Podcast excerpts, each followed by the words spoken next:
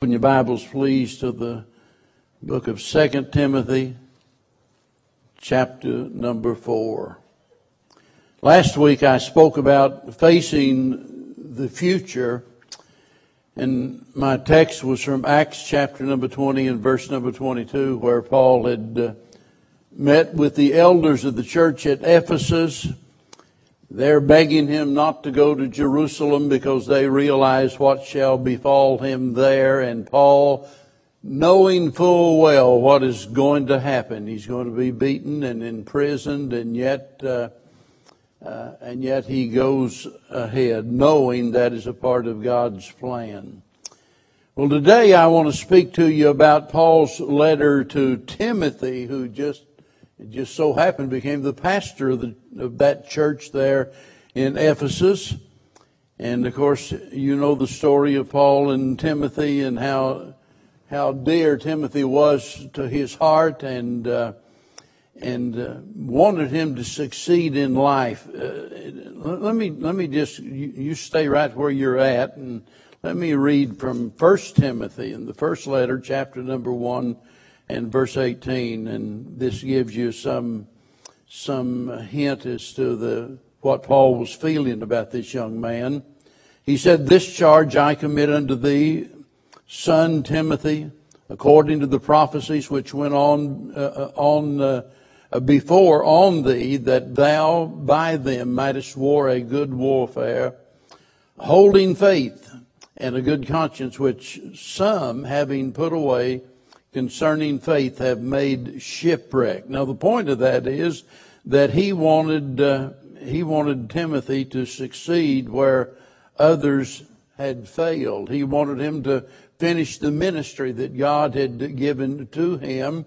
And then whenever we come to 2 Timothy chapter number 2, and, and we, we notice in this chapter that Paul gives us several different pictures of the Christian life. By that I mean he uses several different words and, and, and so forth to describe what the Christian life is like. In verse number one, he addresses Timothy as his son. So there is a relationship there of which he speaks. In verse two, he pictures Timothy as being a teacher and wants Timothy to, to commit unto others that which he has received. Verse three and four, he pictures the Christian life as that of a soldier. Verse five, uh, the picture is that of an athlete. Verse 6 is a picture of a farmer. Verse number 15, there's a picture of the Christian being a student.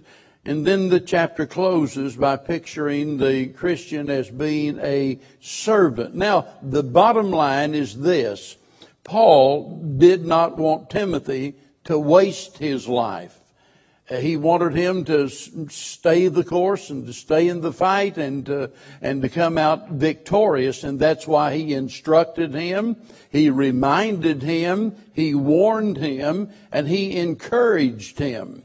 But I want you to notice verse number five of chapter four, 2 Timothy 4, 5, where he says to Timothy, but watch thou in all things, endure afflictions, do the work of an evangelist. And the key to this uh, for our message this morning, where he says, make full proof of thy ministry.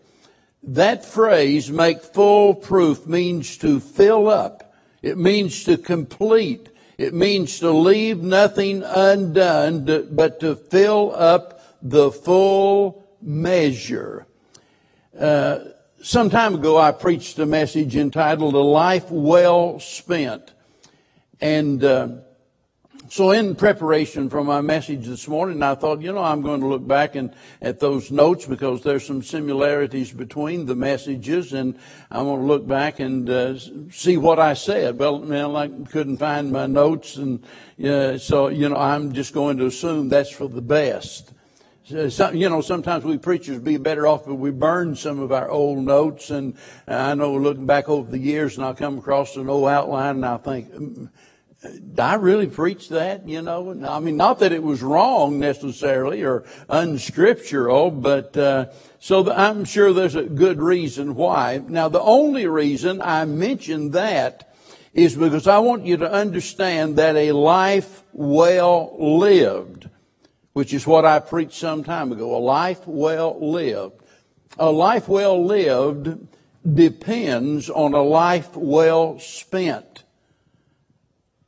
A life well spent. That's the title of the message this morning. I guess we could all look back on our life and we could think about how we've spent our life so far, right? And we look back and we think, wow, all of those years that I wasted. I, I mean, uh, you know, I, I, I could have used those years serving the Lord. I, you know, I could have done this and I could have done that, and and yet uh, it's too late now. Uh, on many occasions, I've, you know, and I know, I know you've heard it before, but I'll just barely mention it again. The first time I got a quarter, I mean, a quarter all to myself, I could do anything I wanted with it. So I went down, you know, the little community store, got 25 Tootsie Rolls, climbed up in a huge, gigantic catalpa tree that was a favorite a favorite hiding place, and so I got up in that old catalpa tree and uh, and ate ate all of those tootsie rolls. Well, you know, whenever they're gone, they're gone. But I got to thinking later on, I thought, you know, I could have gone to the movie I could, and bought a bag of popcorn and a Coke. I, I could have done all of that with that quarter, and instead of doing those things, I just nearly got sick eating Tootsie Rolls. So, uh, but it was too late then because the money was gone. Well, I'm sure we've all got a story about something that was foolish. And I want to speak to you today about something a whole lot more important than that. And the question is, how are you spending your life? How are you spending your life? And I want to remind you some things before you answer that question. First of all, I want you to take into consideration the privilege of life. The privilege of life is to be appreciated. Every single day, there's certain things that I pray for, certain people I pray for, certain things I thank God for, and every day I thank God for the gift of life and the gifts of life, and then the gift of eternal life. But please understand that life is a gift. There are those that would give absolutely anything and everything if they could just have, if they could just have a few more weeks or a few more months. But they are at the end of their journey. The doctor has done all that he can do. And, you know, barring a miracle of some kind, they know that they're going to die, and yet they want to live just as much as you do. And so we need to thank God for the privilege of life. No, notice uh, what Paul said back in 1 Timothy chapter number 1 and uh, verse number 11. 1 Timothy 1 and verse 11, and he says to Timothy, according to the glorious gospel of the blessed hope, which was committed to my trust, and I thank Christ Jesus our Lord, who hath enabled me, for he counted me faithful, putting me into the ministry. Now, notice here, he doesn't mention the word life whatsoever, but notice he speaks about ministry. And that, that tells me clearly that he's speaking about life because as far as Paul was concerned, his ministry was his life. That's what living was all about. And he's thanking God for the ministry that he had given to him.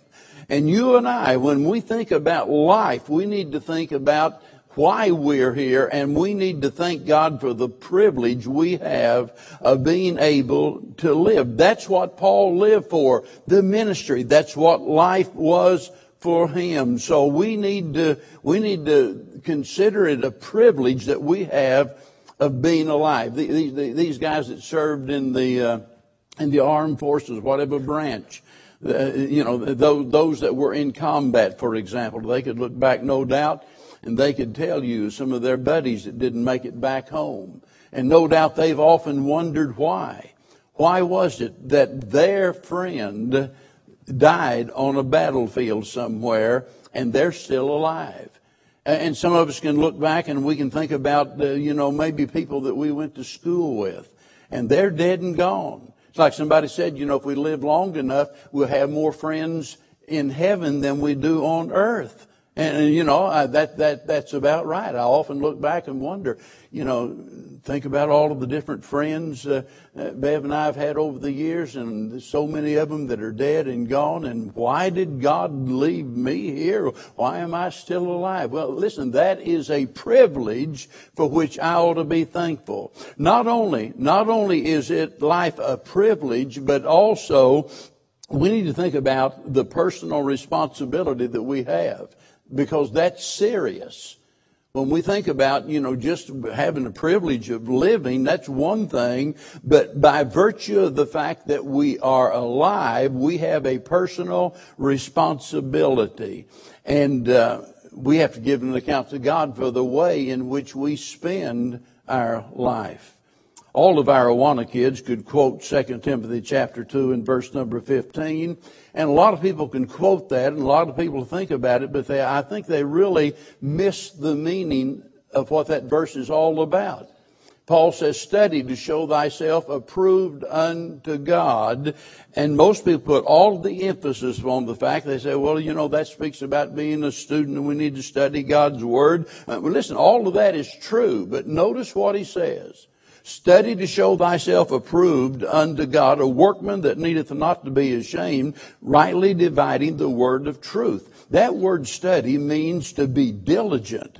It means to be diligent. What are we to be diligent in? Notice, to show thyself approved unto God. That, that's the whole point of it that life is a responsibility and we are to be diligent uh, in, in, in, in showing ourselves approved unto God. Well, how do we do that? We do that by rightly dividing the word of truth. And so uh, sometimes we just think about, you know, the, the importance of us studying the word of God. And as important as that is, the purpose behind all of it is that we might show ourselves approved unto God you see, we need to keep our responsibility in mind because it affects the way that we live. If you just all of a sudden go brain dead and, uh, uh, you know, totally forget about why you're here and you realize no responsibility, it'll affect the way you live. You'll be carefree, you'll be careless,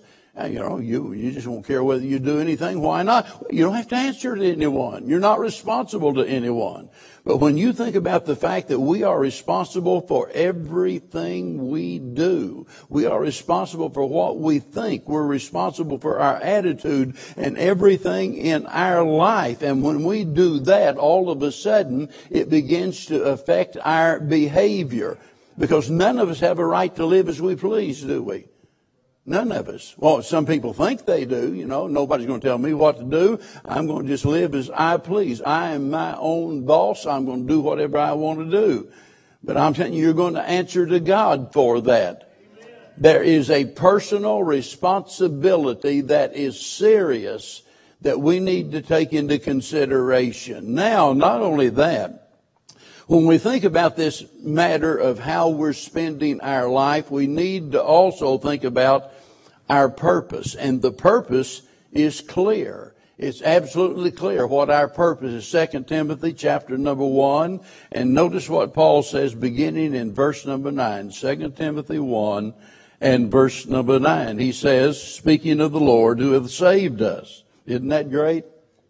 He saved us and he called us with a holy calling, not according to our works, but according to his own purpose and grace, which was given us in Christ Jesus before the world began, but is now made manifest by the appearing of our Savior Jesus Christ, who hath abolished death and brought life and immortality to light through the gospel, whereunto I am appointed a preacher and an apostle and a teacher of the Gentiles. What, what is he doing?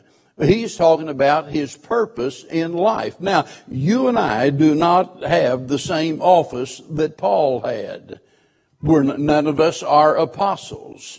None of us, none of us serve God in the same way that he served God. It was God's will for him to go to Ephesus, for example. I don't suppose I'll ever go to Ephesus. Right?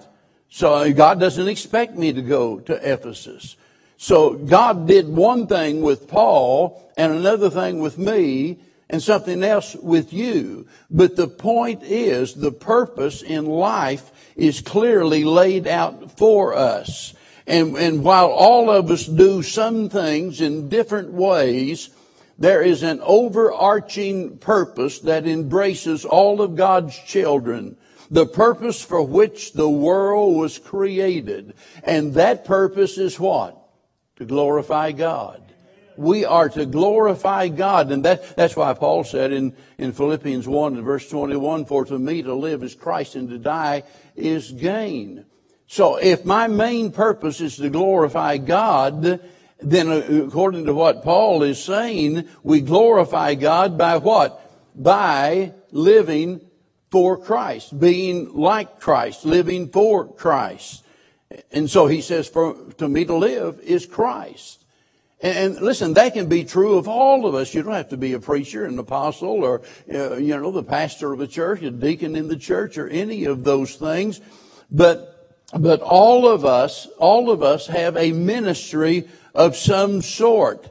And so as, as, as we consider how we're going to spend our life, we've got to take into consideration the purpose for which we exist. Because when you lose sight of that, you're just going to be, uh, you're just going to be roaming around without any real direction in your life. Now, we've all got many options, right?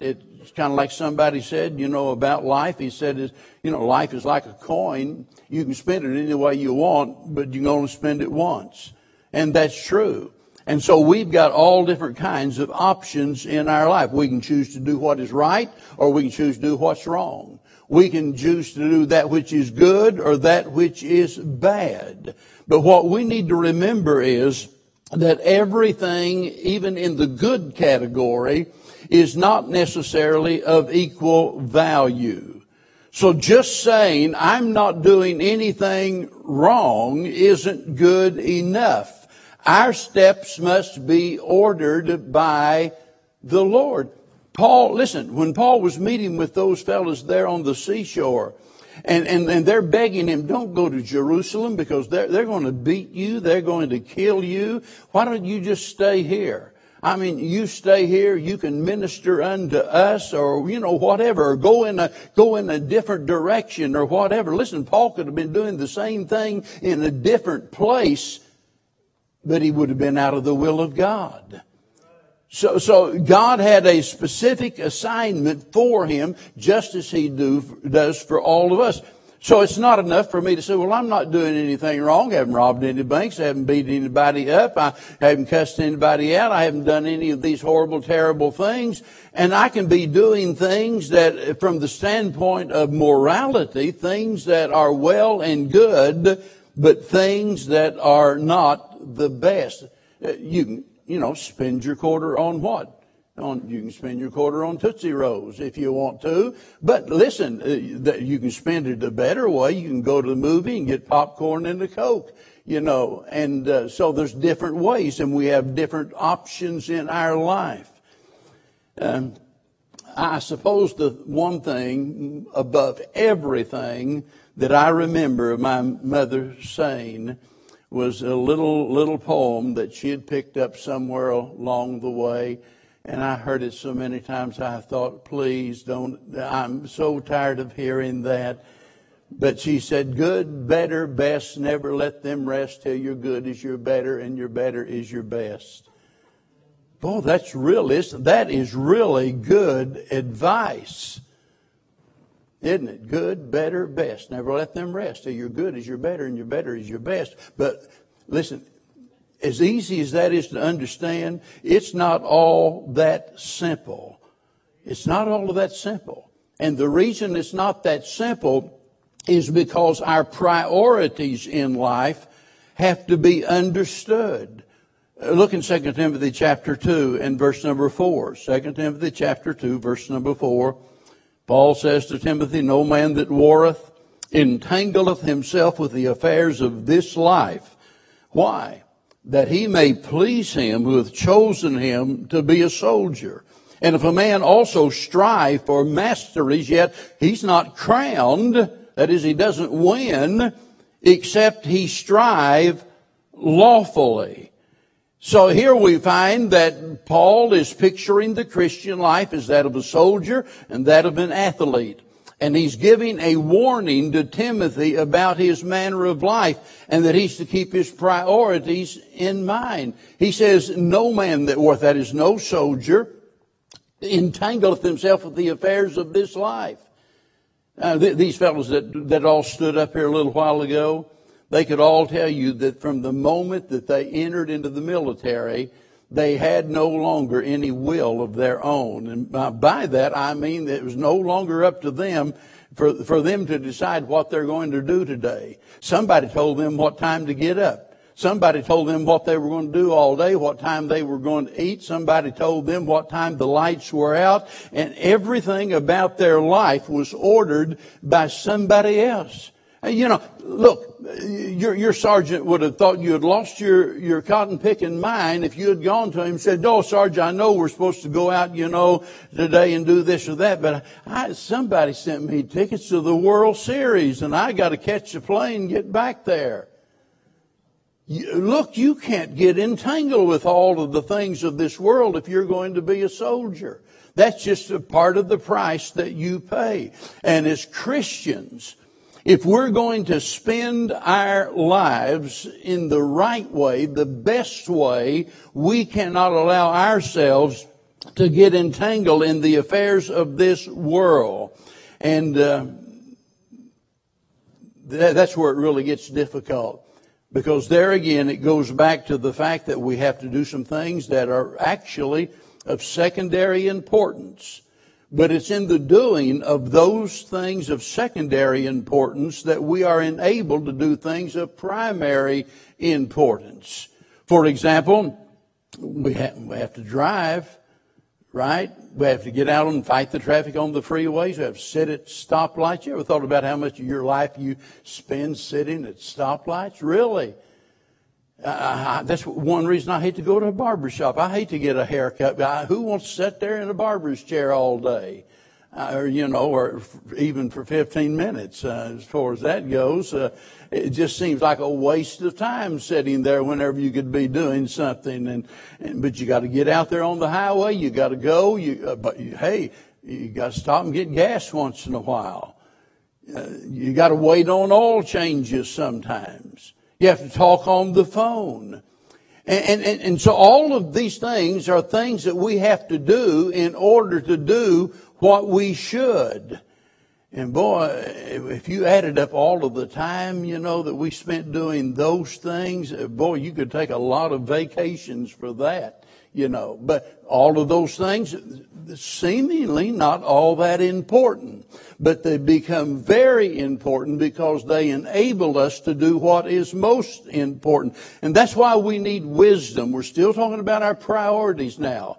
And we're talking about getting our priorities in order. And, if we don't, listen, if we don't, it's going to make things difficult and it can be dangerous. And whenever I say dangerous, I say that for a reason. I say it because this is where sinless things can become sinful.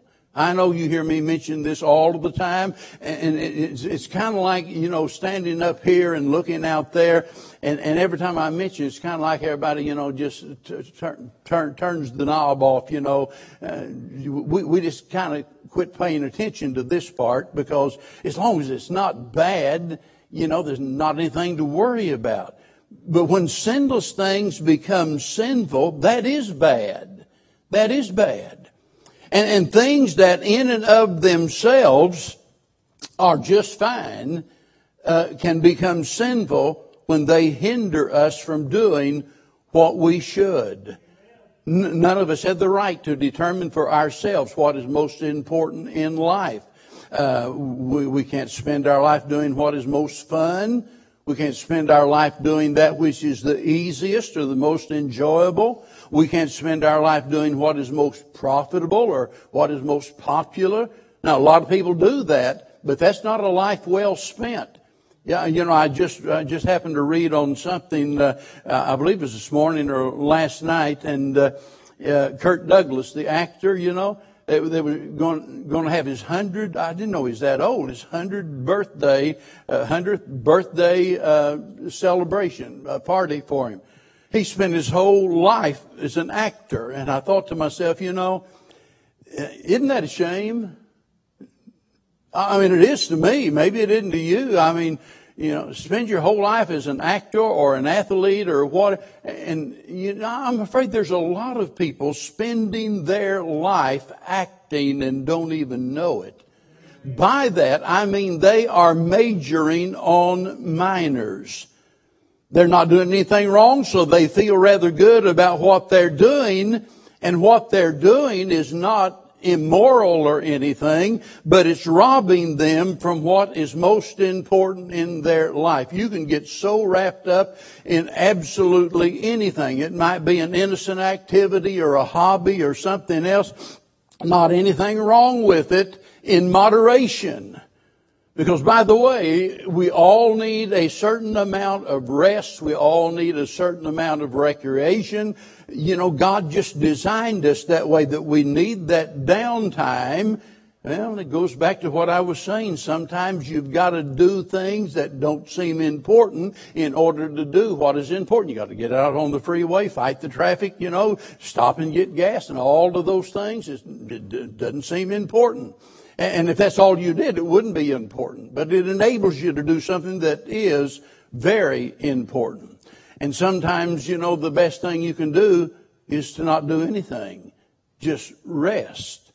But listen, whenever we get so busy, and I don't care if it's the Boy Scouts, the Girl Scouts, Little League ball, whatever it is, hunting, fishing, makes no difference. Whatever it is, when we get so occupied in those things that we don't have time to serve God, then sinless things are becoming sinful to us because we have our priorities wrong and we are spending our lives in a way that is not the most profitable, wasting our life away. Well, that brings us down to the profit part of it. You know, I don't think anybody wants to live their life in such a way that they know when they come to the end of the road that it's going to be all for naught. Whenever Solomon tried everything the world had to offer, you'll remember he conducted an experiment, he said. Going to do an experiment. He tried wine, women, works, everything under the sun. He tried all these things. He, he, he said it's all vanity. It's all a soap bubble world that we live in. And then he said, I hated life. I hated life. Why? Because there was nothing there that could satisfy him. I don't think anybody here this morning really wants to live that kind of a life that when you come down to the end of life, that you have to look back and say, wow, I spent it all on Tootsie Rolls. I just wasted my life away. And let me tell you folks, there are no second chances. When it's gone, it's gone and there's no way to live it over. Uh, when we think about a life that is not wasted, a life that is well spent, we need to look beyond thinking about how we profit from it. We do, and we need to consider that. But we also need to take into account that, that others profit from that kind of a life. If you spend your life right, there'll be others that are going to profit from it. Our life isn't really well spent if it doesn't please God. Remember, that's what Paul was telling Timothy. Study to show thyself approved unto God. Approved unto God. And all of us ought to be diligent in our life to do what we can in order to please Him in everything that we do. Going back to last week's message there in Acts chapter 20 and verse number 20, remember Paul said, Neither do I count my life, my life dear unto myself my, life's really not that big of a deal. But what was important, Paul? For to me to live is Christ, and to die is gain.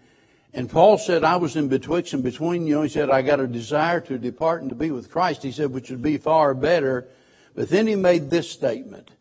He said, but for me to remain, for me to stay here, he said, that'll be more profitable to you.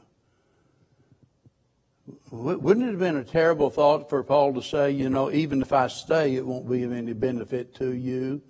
And there are a lot of folks living their life, and it's really of no great benefit to anyone else because they're living their life just for themselves. For to me, to live is Christ, he said. What is it for you? You fill in the blank. For to me, to live is what? For to me, to live is the pursuit of power and prestige or pleasure. What, what, what is it for you to live? Is what? Here lately with the election and now with Veterans Day and so forth, uh, a lot of us have been reflecting back on the heritage of our nation. Just a little while ago, as I was sitting there, as I keep in the very back of my Bible case, I have the entirety of Patrick Henry's speech. Have you ever read that in its entirety? If you haven't, you should. It's absolutely amazing. And so we've been thinking a lot about that. But whenever we think back to the price those men and women paid in that day, let me tell you right now, had they decided what I'm doing is not wrong, I'm going to use my life, I'm going to spend my life doing things that I enjoy and what have you, and I, that, that's the way I want to live, we would never have this great nation that we've got. They invested their lives in such a way that even today we still profit from the life they lived. That's a life well spent. It is a life that pleases God. It's a life that profits others. And whenever he says here to Timothy in our text, notice he says, make full proof. Full proof. That comes from a Greek word that describes a man to whom money has been entrusted, who in turn satisfies the investor by the return that he makes. Does that sound familiar to anyone? Well, if you go to the book of Matthew and read the parable of the talents, all of a sudden you'll see what, what I'm talking about. Make full proof of thy ministry. That, listen, we, all of us are required to do that, to make full proof of the life that we live a man to whom the money has been entrusted, who in turn satisfies the investor, that is the one who gave him the money, by the return that he makes.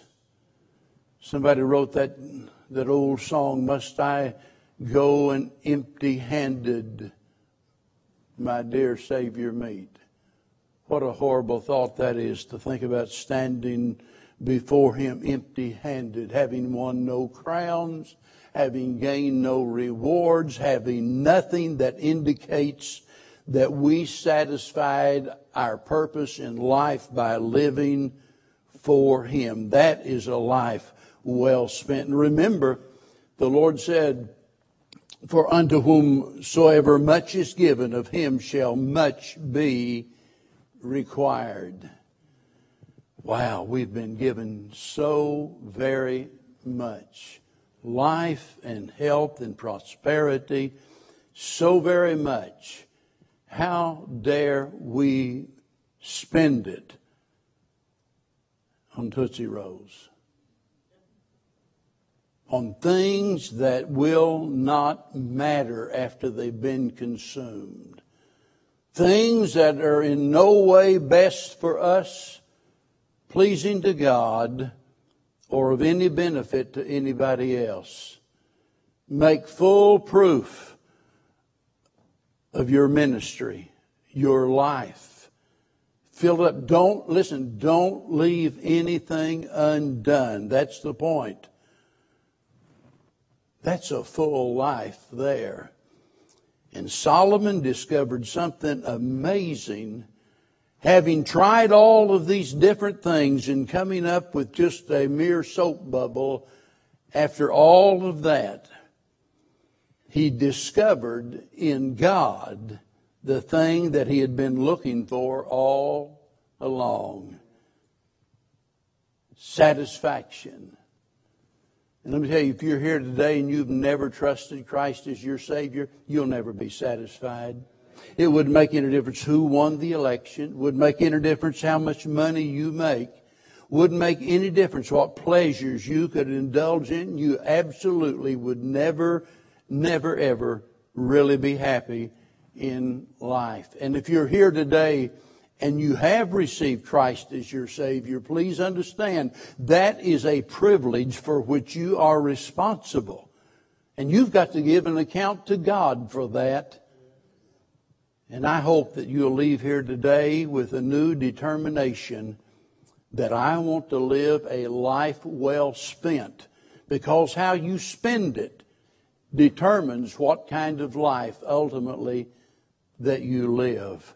And may we all be able someday when we stand before the Lord to hear Him say, Well done, thou good and faithful servant. Let's all stand. Father, how we thank you for the many benefits and privileges that we enjoy, realizing that, that we don't deserve anything and we're so thankful that your grace has provided absolutely everything that we have. And help us, Lord, to realize that, that in addition to this privilege comes the great responsibility to, that we use our life in a manner that, that shows us approved unto you, a life that is pleasing in your sight, a life that is a help and a blessing to others, and ultimately, and ultimately brings even to us the greatest satisfaction of all. And Lord, today, if there's someone here that's a stranger to your saving grace, may, may this be the day that they finally realize that they've been missing it all. And today they'll turn to Christ. For we ask it all in His precious name.